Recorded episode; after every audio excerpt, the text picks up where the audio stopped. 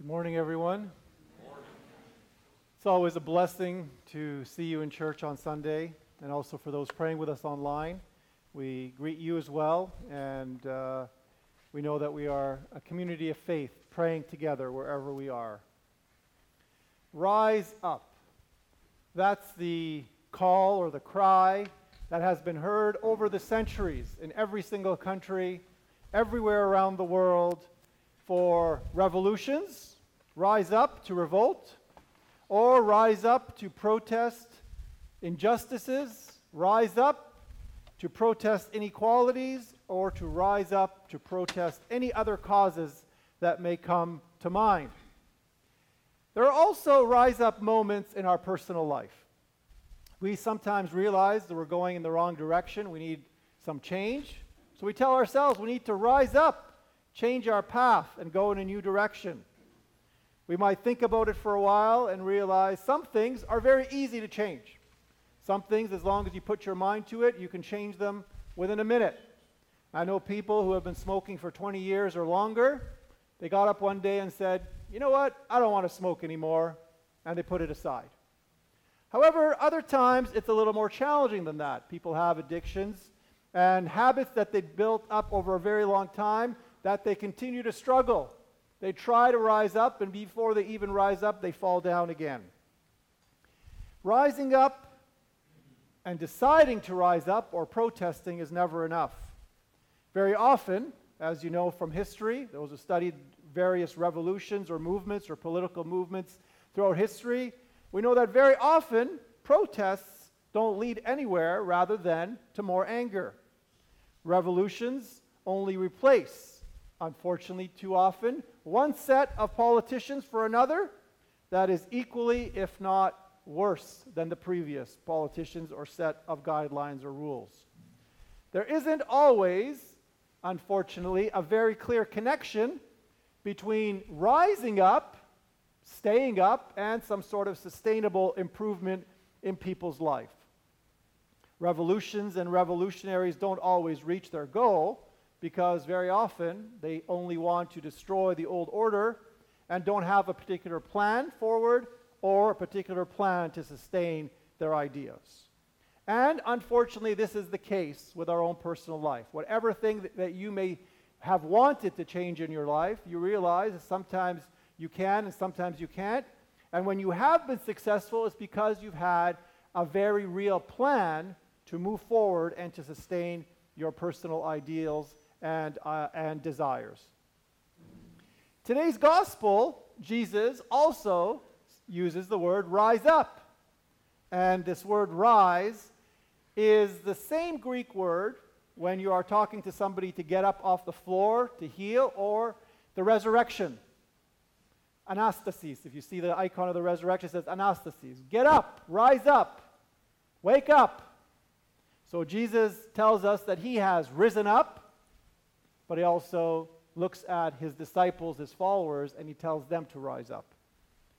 When you read the Bible, it's very important to break up the parts and to reflect on each verse and what each verse means and the application of this verse. And that's what I would like to do with you today. Going through every verse in this gospel and showing how the rise up moment that Jesus proclaimed became sustainable. He not only told the man to rise up and then he went back and got sick after, his word and power to the paralytic rose him up and then led him to new heights. Let's look at each verse each verse by verse in today's gospel.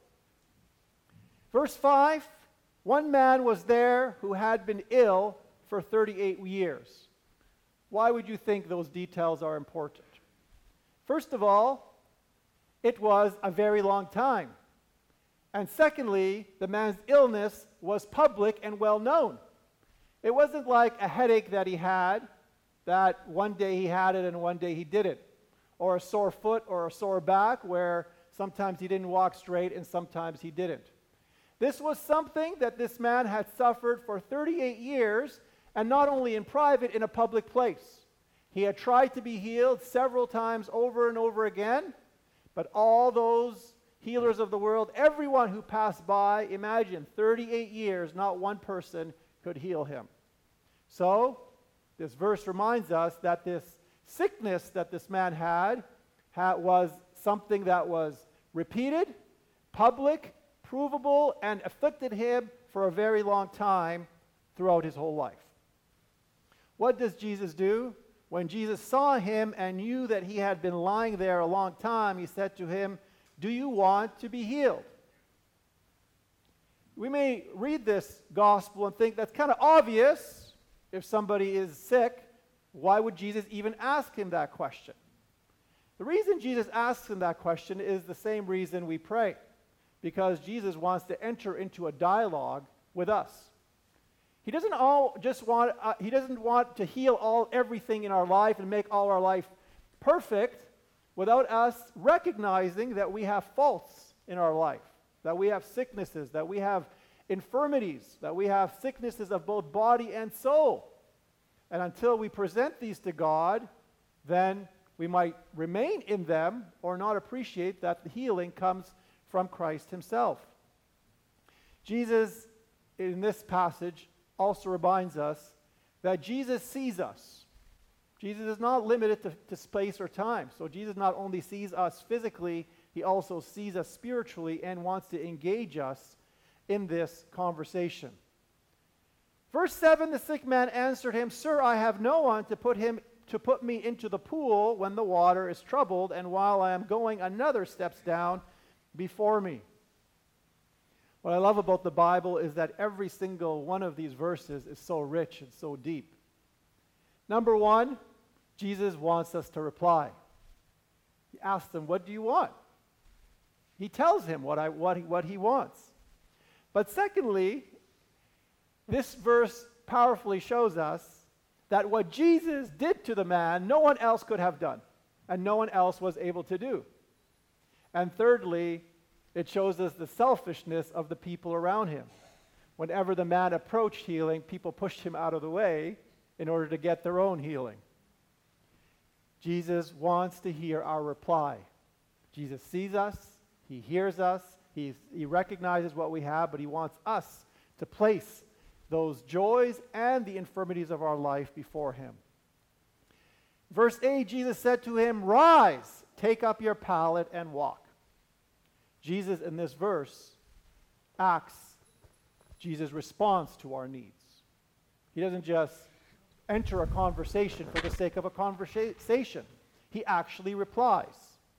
And this very short verse shows us that Jesus publicly shows his mercy and his concern, not only in private, he wants his gifts to be shared with everyone around him. And then the next verse at once the man was healed, and he took up his pallet and walked. Now that day was the Sabbath. This verse contrasts what we read before that this man was sick for 38 years. Contrast the minute with the long period of time 38 years as opposed to one minute. Instantly, this man was healed. And this goes on to highlight Jesus' ability to instantly heal us when we enter into that dialogue with him. Shows us Jesus' power. That is unlike any other power that we search for. Sometimes, you know, I like to watch uh, some YouTube clips once, away, once in a while, but it's incredible how many clips there are on personal improvement, on how to make your life better, etc., etc.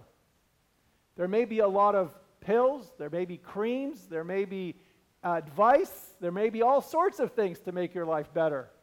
But Jesus is the one who has the power to make our life better that is permanent. Put some nice cream on your, on your hand, maybe from the Dead Sea. You buy a little package for $17.99. It looks good for 10 minutes, but then you have to wash your hands. It goes away. Jesus shows his power that is permanent. And then we see in this wonderful gospel that whenever we try to do something good in our life, in the life of our family, and perhaps even the life of society, we often see objections. So the Jews said to the man who was cured, It is the Sabbath. It is not lawful for you to carry your pallet. Objections, unfortunately, lead to fear. But he answered them, The man who healed me said to me, Take up your pallet and walk. And the conversation goes forward. To briefly cover these two verses and the ones after it, whenever we feel objections to the good that we want to do, we need to pursue our, we need to pursue our goals. If we want to live a life of holiness, we want to live a life of close to God, and we have to commit ourselves to coming to church. We have to commit ourselves to reading the Bible on a regular basis. We have to commit ourselves to quiet times with God. But then somebody will call us and say, you know what, I want to go hiking on Sunday morning, and this is the only time that I'm free. Please join us. I know you like to do that. The answer is, have a good day. I'll meet you in the afternoon. Or you're sitting down to pray, and then you realize that a show that you like is on, or there's some, some event that you want to go to. There are objections that surround us. You know what? Turn off your phones. Don't put them on silent, turn them off. Spend time with God, give God priority, and don't listen to any of the objections around us, either the objections that you put in your heart and in your own, sometimes very complicated surrounding, and realize that no fear, no objection should be placed in the way of us growing in our faith and responding to this rise up call by Jesus. And finally, and this is perhaps the most important part of this entire gospel, afterward Jesus found him in the temple and said to him, See, you are well. Sin no more, that nothing worse befall you. The man went away and told the Jews that it was Jesus who had healed him. Why are these two verses so important? For a very simple reason that revolutions fail and that Jesus is successful. Because when people revolt, they revolt for one thing and then they end up doing something else and then they're back at step one. Jesus wants each and every one of us to rise up from our sin, from rise up from our anger, rise up from anything that is holding us down, and he wants us to stay in that new state with him. And he also reminds the man that very often all of us focus on physical appearances, physical health, physical blessings, physical, etc., etc., physical height, physical shape, physical whatever. God said, all that is going. You can be the best looking person, have the nicest hair, be the most successful person in the world. Within a snap of a moment, all that will be gone. Be careful, he says to him, that nothing worse befall you. Very often Jesus says this go and sin no more after he heals someone.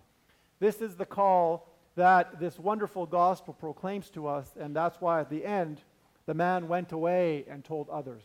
We share the love of Christ with our life because Christ has a plan, Christ has a purpose, Christ has a power, and Christ's commitment to us is enduring, just like our pain, our sicknesses, the infirmities of this man had endured for 38 years until he started that conversation with Christ. Today, in meditating on this gospel, especially during this time after Easter, where all the gospels remind us of the resurrection and different elements of the resurrection. The previous weeks remind us of the confirmation of the resurrection that many people faced and saw. But today, we are reminded to rise up in our personal life rise up for someone, someone's cause around us, and rise up for something that leads us to be better people, that leads us to make sure that the joy of the resurrection and the power of the resurrection is enduring in our day to day life.